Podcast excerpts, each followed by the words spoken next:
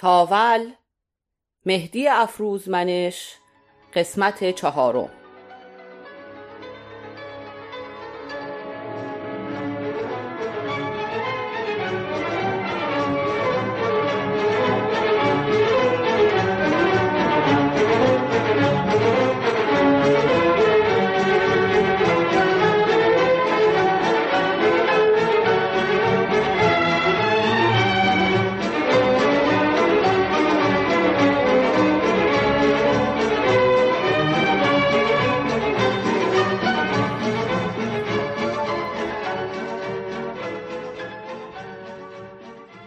یوسف آتاری.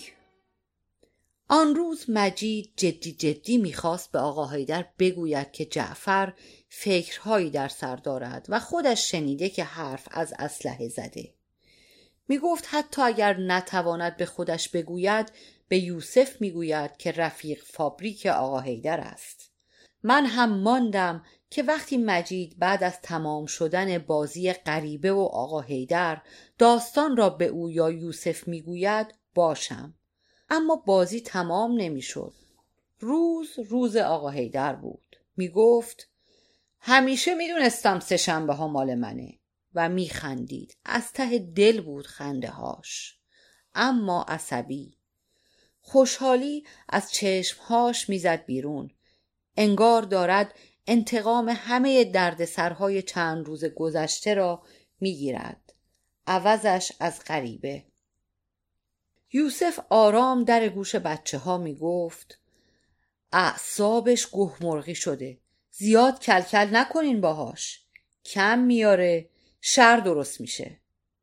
راست می‌گفت. غریبه خیلی کم آورده بود. بعد از یک ساعت بازی با آقا هیدر چیزی که نبرده بود حدود 27 هزار تومان هم باخته بود همه توی فوتبال دستی میزها را ول کرده بودند و دور میز آقا هیدر و غریبه جمع شده بودند حتی آنهایی که نباید ده شب بیرون می بودند مثل سهراب آتشفشان یا محسن جیک جیک صدا از کسی در نمی آمد.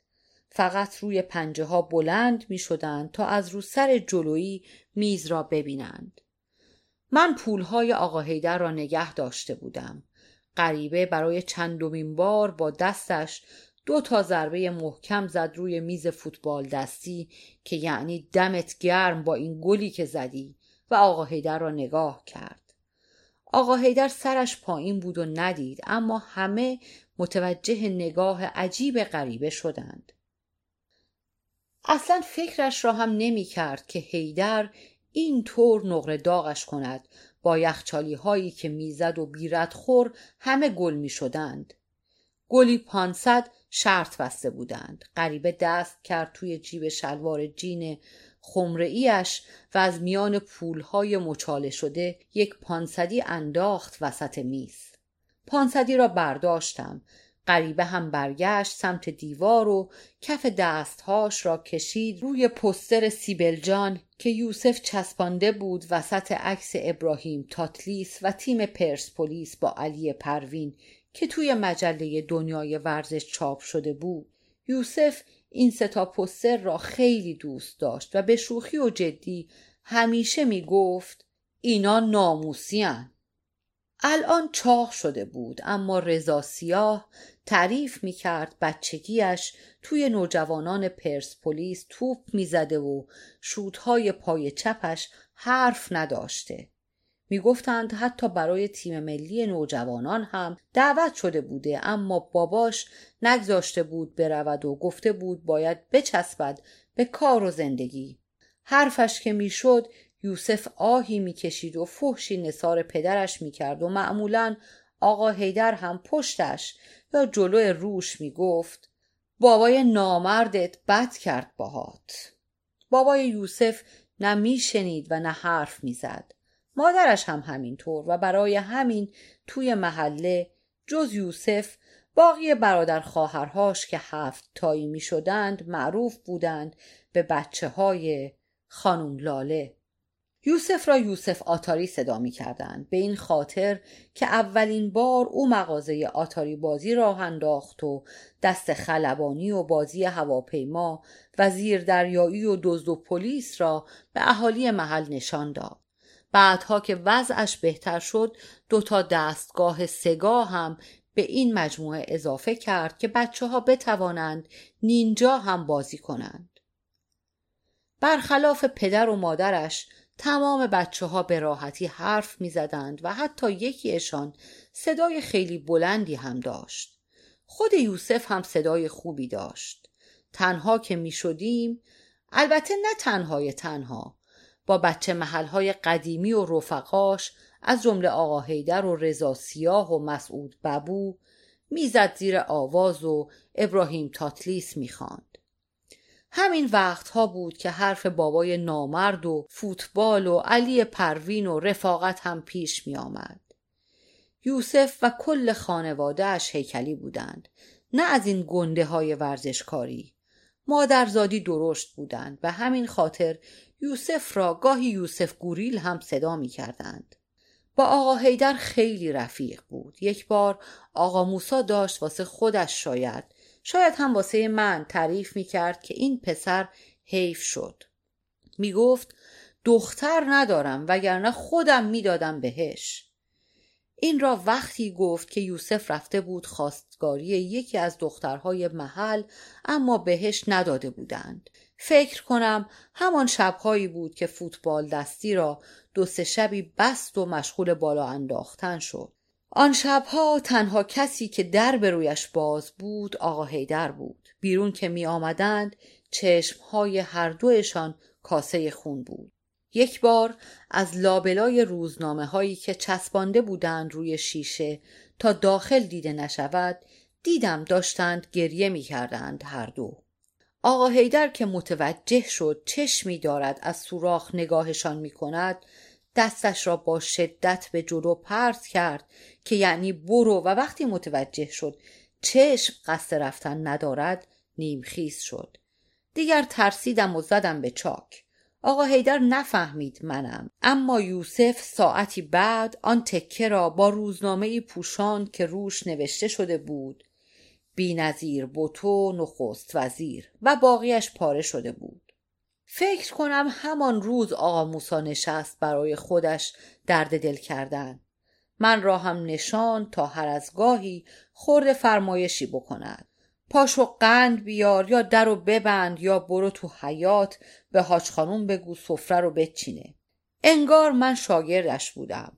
اما همان روز هم بود که فهمید هیدر و یوسف می‌خواستند با هم بروند ژاپن و کل کارشان را هم با هم کرده اند. کلی هم شبخوابی کردند جلوی سفارت تا بالاخره نوبتشان برای گرفتن ویزا رسید و در نهایت هم با هم مدارک را تحویل سفارت دادند. اما از بخت بعد هیدر ویزا گرفت و یوسف نه.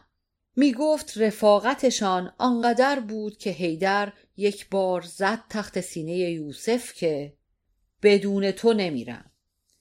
و فقط آن وقت بود که صداشان روی هم بلند شد. یوسف گفته بود گوه می‌خوری ان آقا مگه دست خودته؟ میری خوبم میری. و هیدر جواب داده بود یوسف شعر نگو می‌دونی که بدون تو از پسش بر نمیام. گمرک که نمی‌خوام برم تنها برم. ژاپون مردک. اونم بدون تو سر آخر یوسف با تهدید گفته هیدر به علی قسم یا میری یا دیگه اسمت رو نمیارم. می‌گفتند حرف یوسف آنقدر جدی بود که هیدر پس فرداش راهی شد و یوسف باز تا سه چهار روز قاطی بود. آقا هیدر که نبود محل روی کاکل یوسف میگشت. یعنی بزرگترهای محل اگر حرفی پیش می آمد به یوسف می گفتند که به جوانترها بگوید. می‌دانستند که حرف یوسف پیش ناتوترین جوانهای محل هم خریدار دارد. مثلا محمد دزده که بعد خدا فقط اسم یوسف را می آورد یک بار پرسیدم چرا آنقدر ازش حساب می‌برد؟ گفت یوسف الان رو نبینین کرک و پرش ریخته. یه زمونی شری بود واسه خودش به مولا. حالا شاید بگید داره چرت میگه. اما دست خودم رو گرفت برد پشت خط و تنهایی با سه چهار تا از گندلات های اونجا کل انداخت که این محمد داداش منه. من رو هم که می‌شناسین. اگه یه بار دیگه دست روش بلند کنین به رسول الله دهن مهن سرویس می‌کنم. محمد دوزه می‌گفت قصه قصه روزهایی است که آقا هیدر ژاپن بود و بین محمد و یکی از بچه های پشت خط سر بیخ دیواری دعوای بدی شده بود و هر وقت محمد از پشت خط رد می‌شد میزدندش. یوسف بچه معروف محله بود. فوتبال دستی را هم که راه انداخته بود هم مغازه خودش شده بود هم محل رفع و رجوع دعواها و اختلافات محل و هم جیگرکی حسن رشتی رونق گرفته بود هرچند مغازه یوسف هم که چسبیده بود به جیگرکی مال حسن آقا بود حسن آقا همیشه با آن لحجه رشتیش از یوسف تعریف می کرد. گاهی می آمد می نشست ور دل یوسف و براش درد و دل می کرد یا می خواست که یوسف بگوید با این بچه چه کار کند. غلام را می گفت که هم سن و سال ما بود اما شر نه درس می‌خواند نه باشگاه می‌رفت نه دم مغازه می ایستاد تازگی ها هم که توی چهارده پانزده سالگی افتاده بود توی خلاف دود و حسن رشتی توی جیبش تل پیدا کرده بود. حسن رشتی می گفت یوسف تو داداش بزرگشی هر کاری بکنی مختاری. من که هم مادر بودم براش هم پدر. دیگه کم آوردم.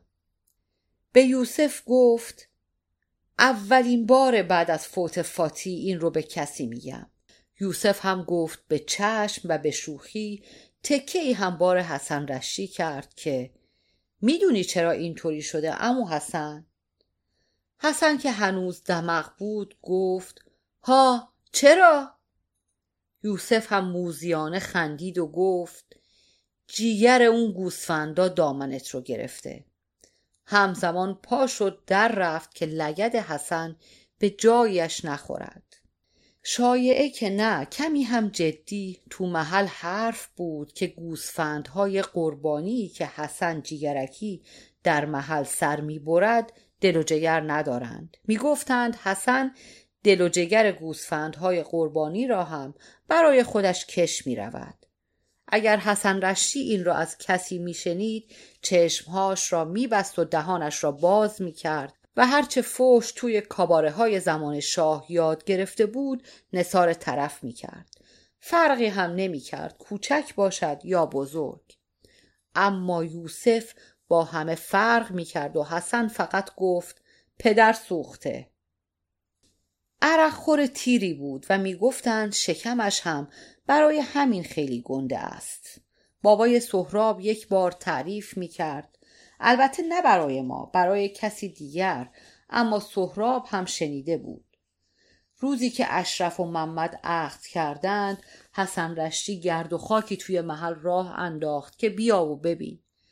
اما چون این کار نبود فقط خودش رو زخم و زیدی کرد. گفته بود حسن رشتی آن روز شده بود باعث خنده. بعدش هم که حالش جا آمده بود با آن لحجه قلیزش به فارسی و رشتی هی داد می‌زده محمد نامی محمد نامی بیا بیرون تا ال کنم و بل.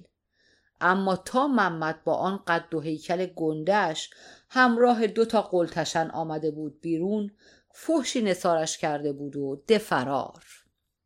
از آن روز شده بود سوژه محل که جگر می‌خواهید بروید سراغ حسن و قدیمی ها به مسخره صداش می‌کردند حسن جیگر. بعد از انقلاب هم که شد حسن جیگرکی. خلاصه تا غریبه عرق دستهاش را با پستر سیبل جان پاک کرد و برگشت که بگوید هیدر هزارش کنیم. یوسف از ته فوتبال دستی داد زد. امو دستمال می‌خوای بگو بیارم برات. عکس رو چرا خراب می‌کنی؟ غریبه زیر لب گفت بخواب بابا. اما یوسف شنید و میز فلزیش را با شدت هل داد و بلند شد که بیاید طرف غریبه و همزمان گفت خوابیده و نخوابیدش یه قیمت امو جمع کن جلو پلاس تو بزن به چاک. غریبه با کمی ریشخند گفت شرمنده پهلوون وسط بازی هستیم. یوسف گفت زکی این بازی نیست که فقط داری پول از جیبت در میاری. غریبه گفت دیگه اونش به من و خاندانم مربوطه. تو رو سننه بچه ها رو به پا دسته های آتاری رو نشکنن دیگر روبروی هم بودند و چشم در چشم. منتظر یک جرقه. مثل خروس سعی می کردند با سینه همدیگر را حل بدهند عقب. آقا هیدر که ساکت بود یک در آمد که عباس لجن اینجا اینطوری حرف نزن. کسی غریبه را عباس لجن صدا نمی کرد. تازه چند روزی بود که همه آمارش را داشتند که بچه چهار دیواری است و به خاطر کثیف بودنش به عباس لجن معروف است و تیغی باز قهاری است. اما هنوز همه بهش می‌گفتند غریبه. غریبه اومد دنبال آقا هیدر. غریبه یک دست چهار دست فلانی را برد و از این حرف ها غریبه نگاه تندی به آقا هیدر کرد و گفت پس این داستان یک کم که بردید میریزید سر طرف و رو تو تو. آقا هیدر این بار گفت ببند گاله رو بابا نسناس فکر کردی کجایی؟ اینجا فلاح داداش. غریبه گفت یخ بابا. آقا هیدر گفت زرترزورت علمه بابا. بزن به چاک تا نجویدمه دیگه هم نبینمت این ورا. امید پولاشم بده ببره بچه ابنه ای پولها رو ریختم وسط میز. غریبه نگاهی کرد و آمد جوابی بدهد که از نگاه بقیه فهمید جاش نیست و باید برود. دست برد طرف پولها اما چیزی بر نداشت و برگشت اما نمی‌خواست کم بیاورد. شاید برای همین بود که گفت دارم براتون. آقا هیدر گفت باشه تو خوبی حالا هری آقا هیدر عاشق این کلمه بود و راه و بیراه به هر کسی می‌گفت غریبه پاش را که بیرون گذاشت آقا هیدر رو کرد به یوسف و داد زد. تته رم کردی یوسف؟ یوسف گفت بابا مرتی که دستش رو می‌کشه رو پستر همینجور. آهیدر گفت زر نزن بابا کاری نکرد که اونم. حالا انگار اولین نفر بود. یوسف گفت حالا دیگه. آقا هیدر برگشت طرف ماها و گفت بچه ها تعطیله همه بیرون. یوسف اعتراضی نکرد بقیه هم فقط نگاهش کردیم جوری که انگار منتظر بودیم. مجید گفت آقا هیدر کار داشتم با شما. آقا هیدر نگاهی بهش کرد و گفت باشه فردا. مجید گفت درباره جعفره. آقا هیدر کمی مکس کرد اما باز گفت بذارش واسه فردا. می‌بینی که کار دارم. برو خونه دیر وقته. دهانم را باز کرده نکرده آقا هیدر گفت امید تو هم ببر پولا رو. بعدا می‌گیرم ازت. پونصدم مال خودت. در را پشت سرمان بستند. از سایه هاشان معلوم شد که رفتند طرف میز یوسف. هر وقت فوتبال دستی اینطوری تهدید می‌شد یعنی موضوع مهمی اتفاق افتاده که باید حل شود. چه زندگی ها که توی همین فوتبال دستی سر گرفته بود چه دعواهایی که همینجا با وساطت بزرگترها ختم به خیر شده بود. چقدر های محل اینجا نصیحت شده بودند چقدر معامله های خلاف و غیر خلافی اینجا جوش خورده بود. حتی سرهنگ هم این را شنیده بود انگار. وقتی چهارشنبه اصرش را گذاشت که سری به فوتبال دستی بزند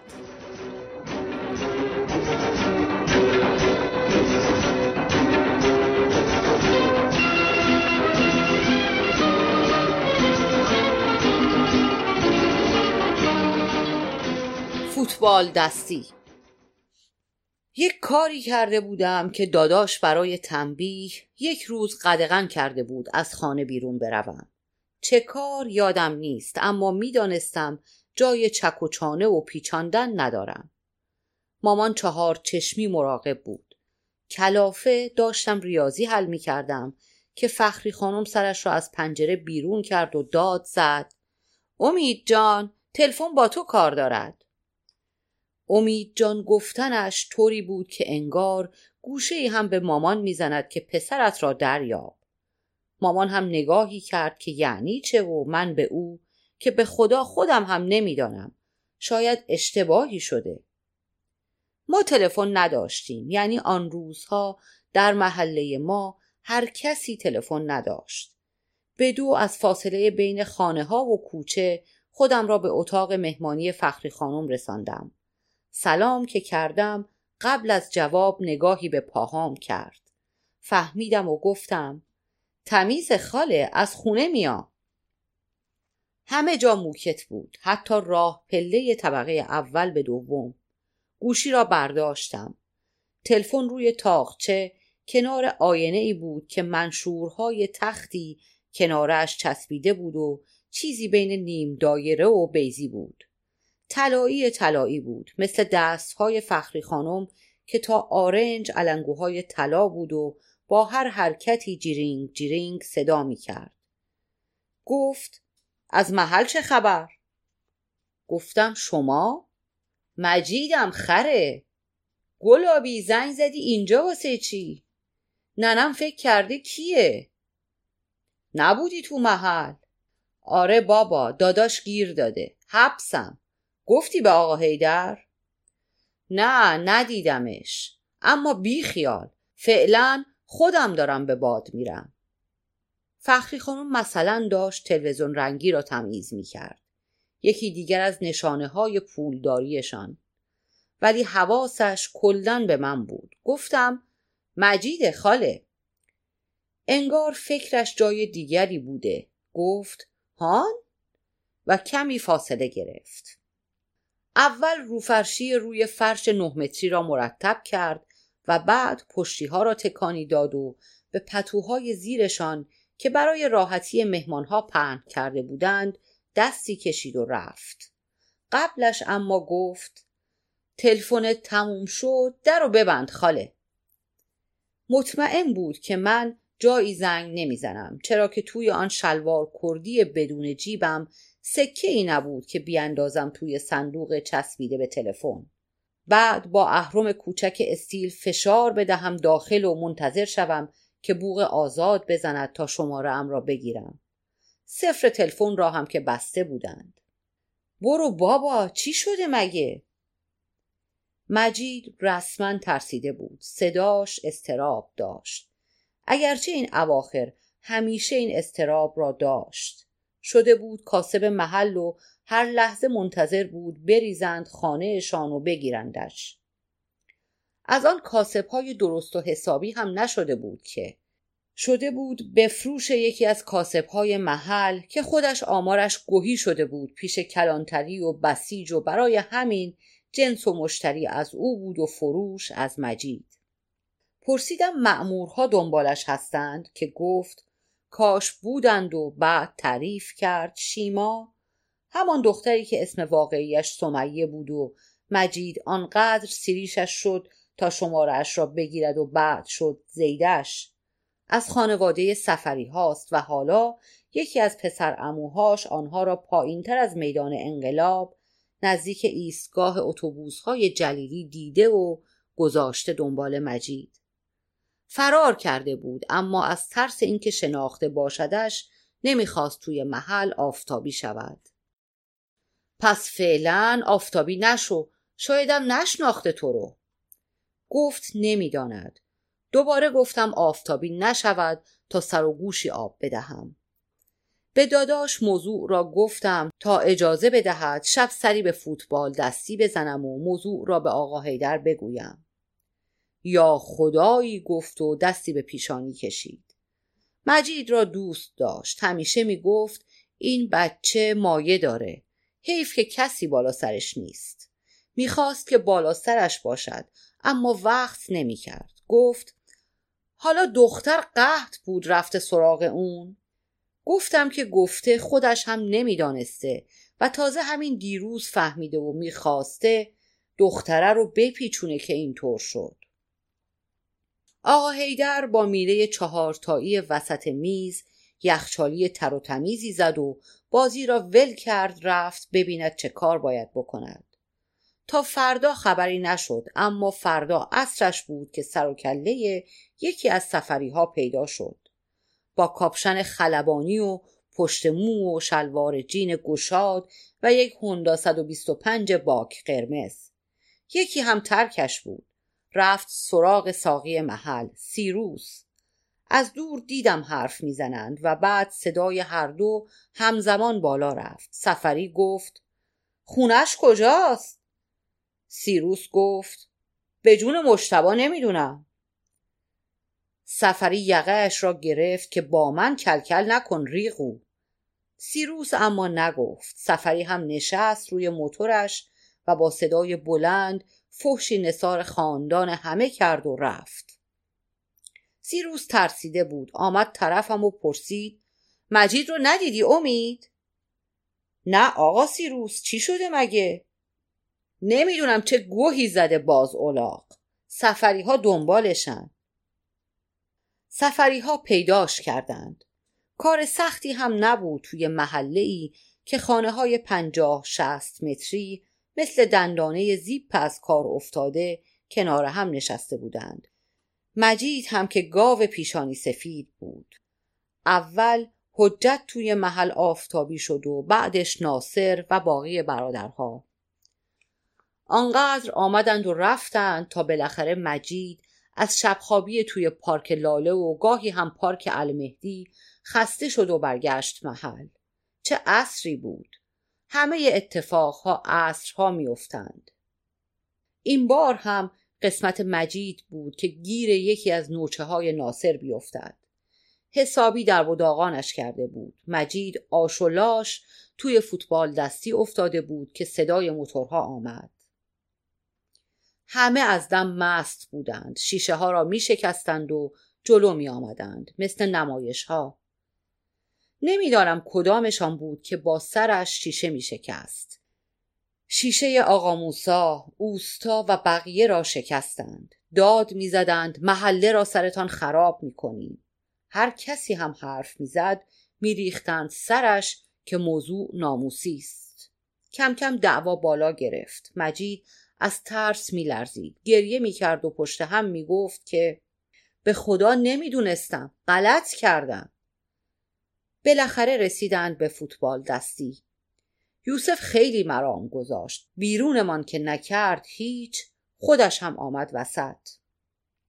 گفت این دیگر آبروی محله است و دست انداخت چوبش را از زیر دخل برداشت. اما آنها دیگر داخل بودند. زدند میزها را شکستند و شیشه ها و چراغها و هر چی دم دستشان بود. با گزن و قمه و پنجه بکس کسی حریفشان نبود. زدند و زدند تا یکی از خودشان داد زد معمورها همه ریختند بیرون. من سرم شکسته بود. از دهانم هم خون می آمد و لباس دوست داشتنیم که با کلی گشتن توی سید اسماعیل پیدایش کرده بودم آشولاش روی تنم آویزان بود. یک تیشرت مشکی مشکی که روش عکس کسی بود که بعدها فهمیدم ری اسمیت بوده. عاشق این بودم که هرچی شسته می‌شد عکسش کم رنگ نمی‌شد و رنگ مشکیش به بوری نمی‌زد و هنوز سرحال بود تا آن روز. هنوز توی خودم بودم که یکی داد زد مجید مجید! از لابلای پایه میزهای شکسته فوتبال دستی و پینگ پونگ که نگاه کردم دیدم کسی دراز به دراز گوشه افتاده است. من فقط پاهاش را می دیدم و بیشتر پشت مردی را که روی پاهاش نشسته بود و مدام می گفت مجید مجید! بقیه هم جمع شدند همان گوشه و بعد از دقیقه پاهایی که برای مجید بود تکانهای تندی خورد. سیل وای گفتنهای کشیده و فوشهای ناموسی بود که به راه بود. یکی هم با مشت محکم به دیوار نمور مغازه می‌زد. یوسف بود. گریه هم می‌کرد. مجید را زده بودند. از شاهرگ گردن. قطعا عمدی نبود. سفری ها فقط می‌خواستند اعاده ناموس کنند اما گزن به شاهرگ خورده بود. توی آن شلوغی هم کسی نمی‌دانست کی زده. معمورها که رسیدند مجید دیگر مرده بود. مجید سیریش که هر چیزی را می‌خواست به دست می آورد مرده بود به همین سادگی مرده بود اتفاقها پشت هم می افتادند. همین ماه قبل خانه زوغلی آهنگر محله نشست کرد و تمام زندگیش رفت توی چاله ای به عمق سه متر. دوشنبه روز هم رقی رخت شور بعد از دعوای جانانه ای با کارگرهای شهرداری سکته کرد و از یک دست فلج شد. خانه اش توی طرح بود و باید میفروخت به شهرداری اما همه می‌دانستند که با این پول دیگر خانه ای نمی‌تواند برای خودش و پنج بچهش بخرد. رقیه جنگید اما هم دستش را از دست داد هم خانه اش را. حالا هم مرگ مجید. هنوز نمی‌دانستم چند روز بعد صدای وحشتناک سوت و ترمز قطار مردم را دور خط جمع می کند تا ببینند که شیما هم کار دست خودش داده است. دیگر حتی من هم یادم رفته بود که جعفر قرار است از سفری ها اسلحه بگیرد.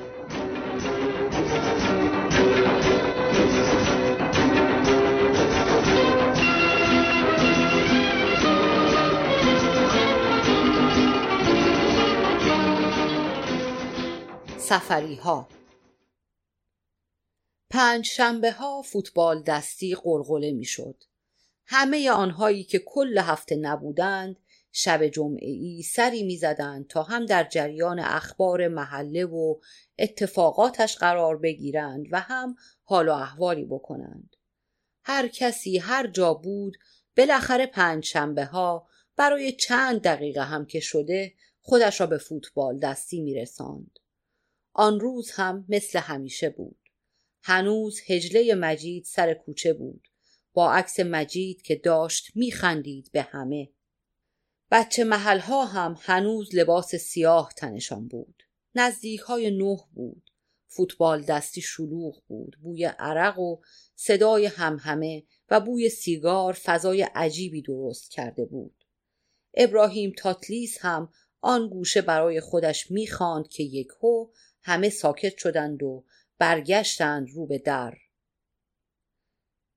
نجور سان هیدر غلام چاردست پسر بزرگه خانواده سفری ها تک و تنها دم در فوتبال دستی ایستاده بود. با یک کاپشن خلبانی نسوز. البته مطمئن نیستم. می‌گفتند همه کاپشن خلبانی هایی که خانواده سفری میپوشند نسوز است و اصل اسرائیل یا آمریکا سفری ها معروف ترین خاندان فلاح و محله های اطرافش بودند. خیابانشان پنج تایی با محله ما فاصله داشت اما آوازه کارهاشان همیشه سر زبانها بود.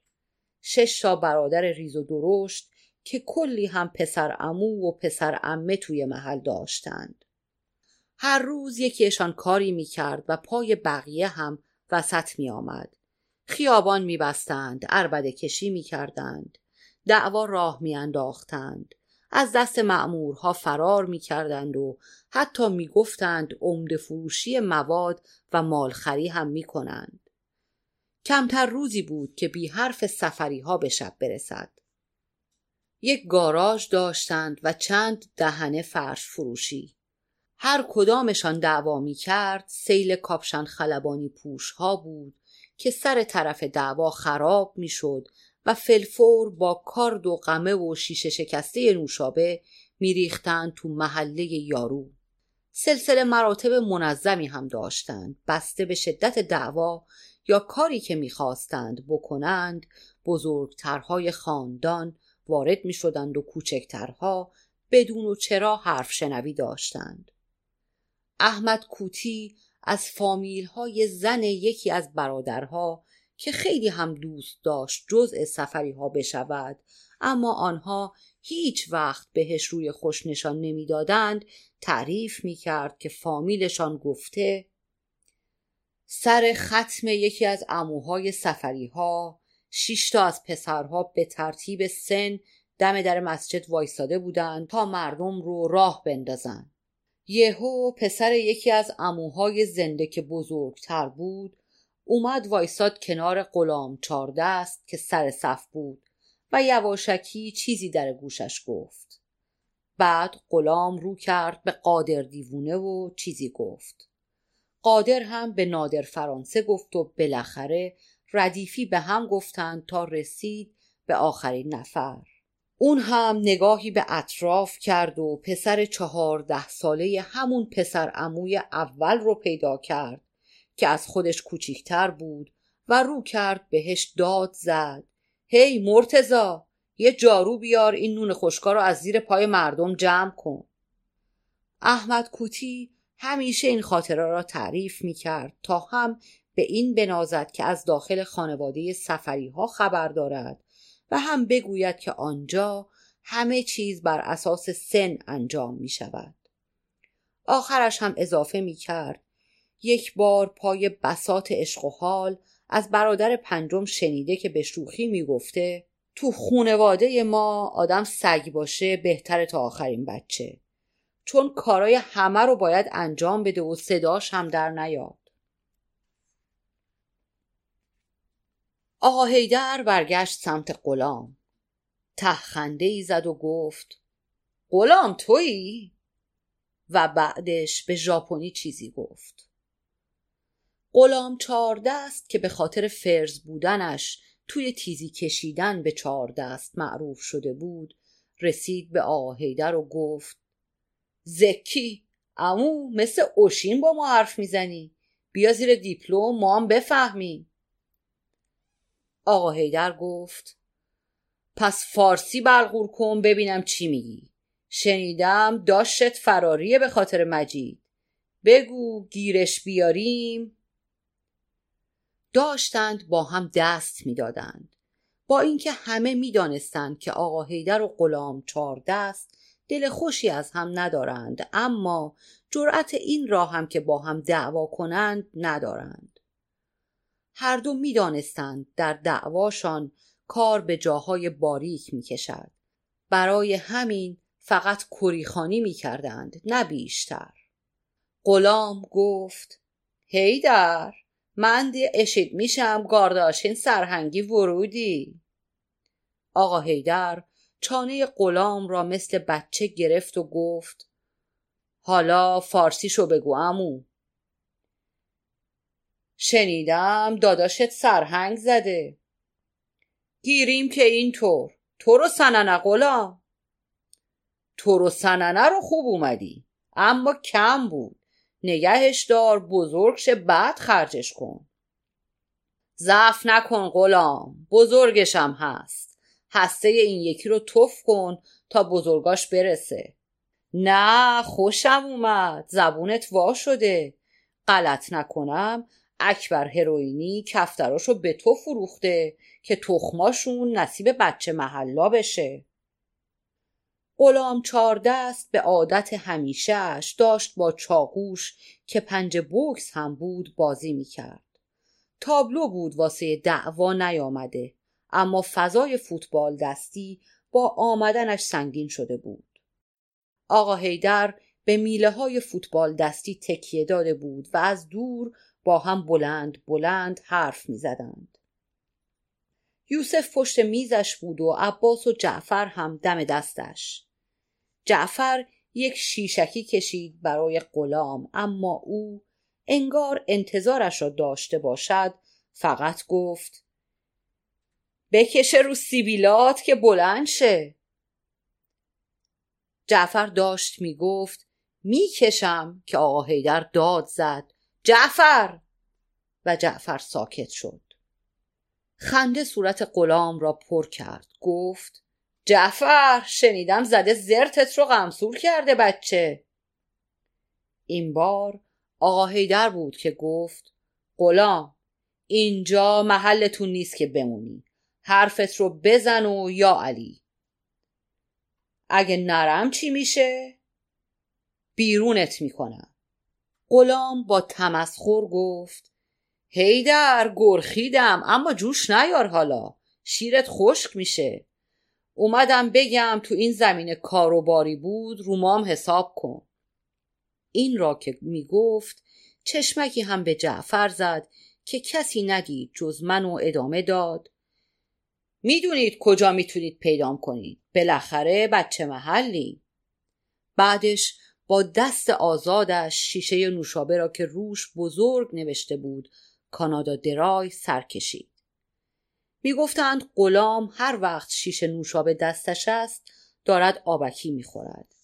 می‌گفتند میریزد توی شیشه و نوشابه را هم مزه اش قاطی می کند و توی محل دور میچرخد و سر می‌کشد.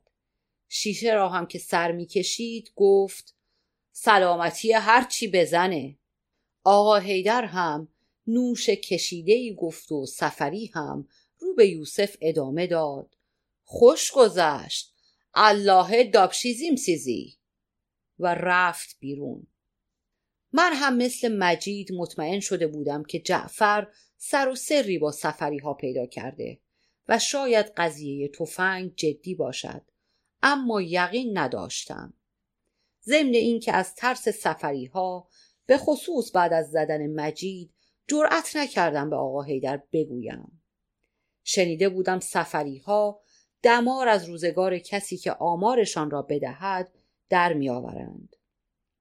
سفری ها همه هیکل درشت بودند. با موهای فر که بزرگترهاشان کوتاه می‌کردند و کوچکترها نه.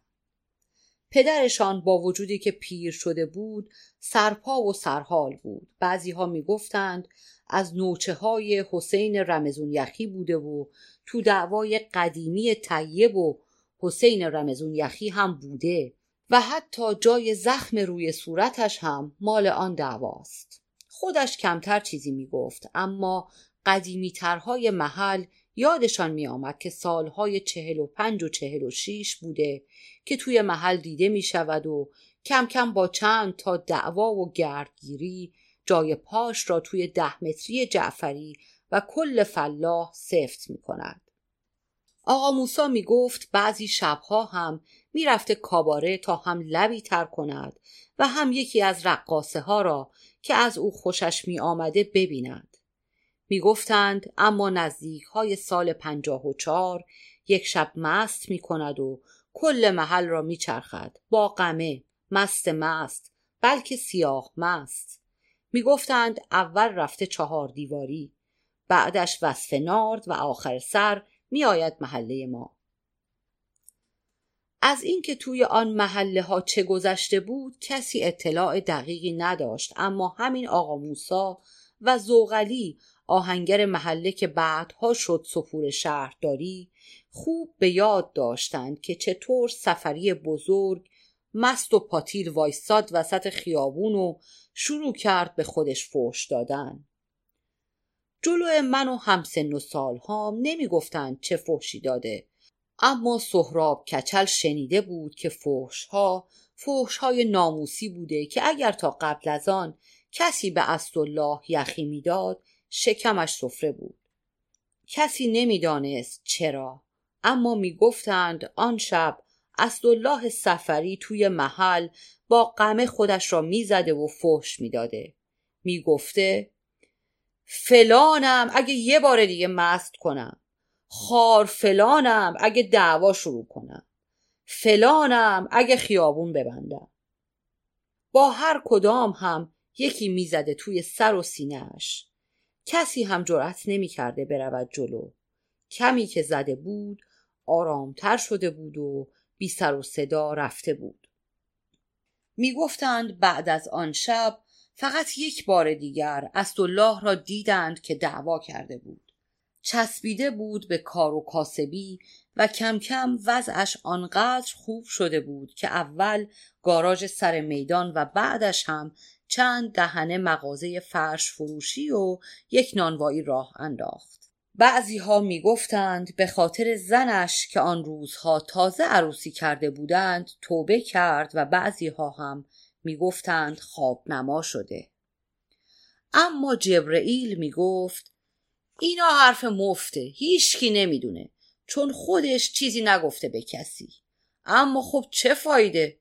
خودش سر به راه شد به جاش پسراش یکی از یکی شرتر ششتا برادر سفری که غلام اولیشان بود با آن کاپشنهای خلبانی یک دست هر جا می نشستند اول از همه از ارتباط نزدیک پدرشان با حسین رمزون یخی می گفتند.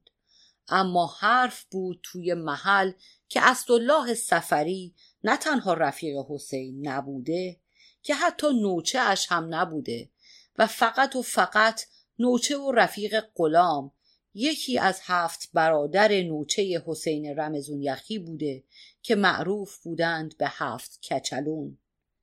می‌گفتند برای همین اسم غلام را گذاشته روی بچه اش چون غلام سر یکی از دعواها جانش را نجات داده بود. به هر حال که پسرهاش به کمتر از رفاقت با رمزون یخی رضایت نمی‌دادند و بارها هم سر این قصه دعوا راه انداختند اسدالله سفری بعد از اش یک هیئت هم راه انداخته بود و تنها ده شبی که می‌شد یک جا پیداش کرد ده شب محرم بود می نشست در هیئتش و جلو پای پیر و جوان بلند می‌شد. یوسف یک بار برای آهیدر تعریف می کرد خدا وکیلی کار خیلی ها رو راه میندازه. کاری هم نداره بچه کجان. نهارهای ظهر آشورای هیئت بنی عباس و دسته های سینه زنیش به نام بود. توی یکی از این شبها بود که اسدالله یکی خوابان زیر گوش پسر دومش رو داد زد بی سیرت شب ازای حسین و ارگوزی پاشو هیکل نجست رو از کوچه من ببر بیرون. می‌گفتند تا آخر آن محرم هم اجازه نداد پسر پاش را بگذارد داخل هیئت و تا سالها بعد هم کسی ندید که زیر علم برود. محمد سفری همانی بود که می‌گفتند مجید را زده.